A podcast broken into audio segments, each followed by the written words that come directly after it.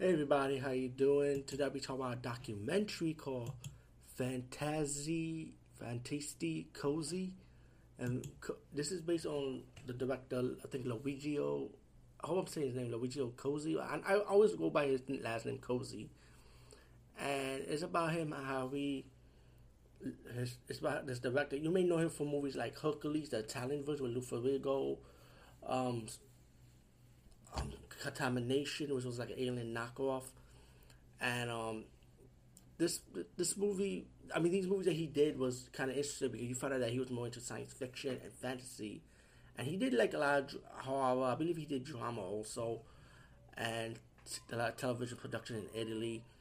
And you go back to his life story, how he loves science fiction, and then he started going to a festival and started meeting people like one of the writers for an Italian, like no, for an American science fiction magazine, and later on he met up with Dario Argentino, who was Dario Argentino's father was a popular director, but he was the, he was the son, and you know they're both young, they both talk about movies, and they both start working together in, in movie production and stuff.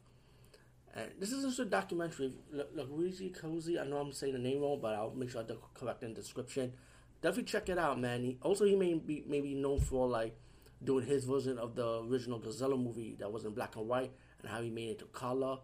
So yeah, so if you want to know about that movie, he will give you that. This is the director that did it, by the way. So you get a little bit more detail on that. Anyway, over and out.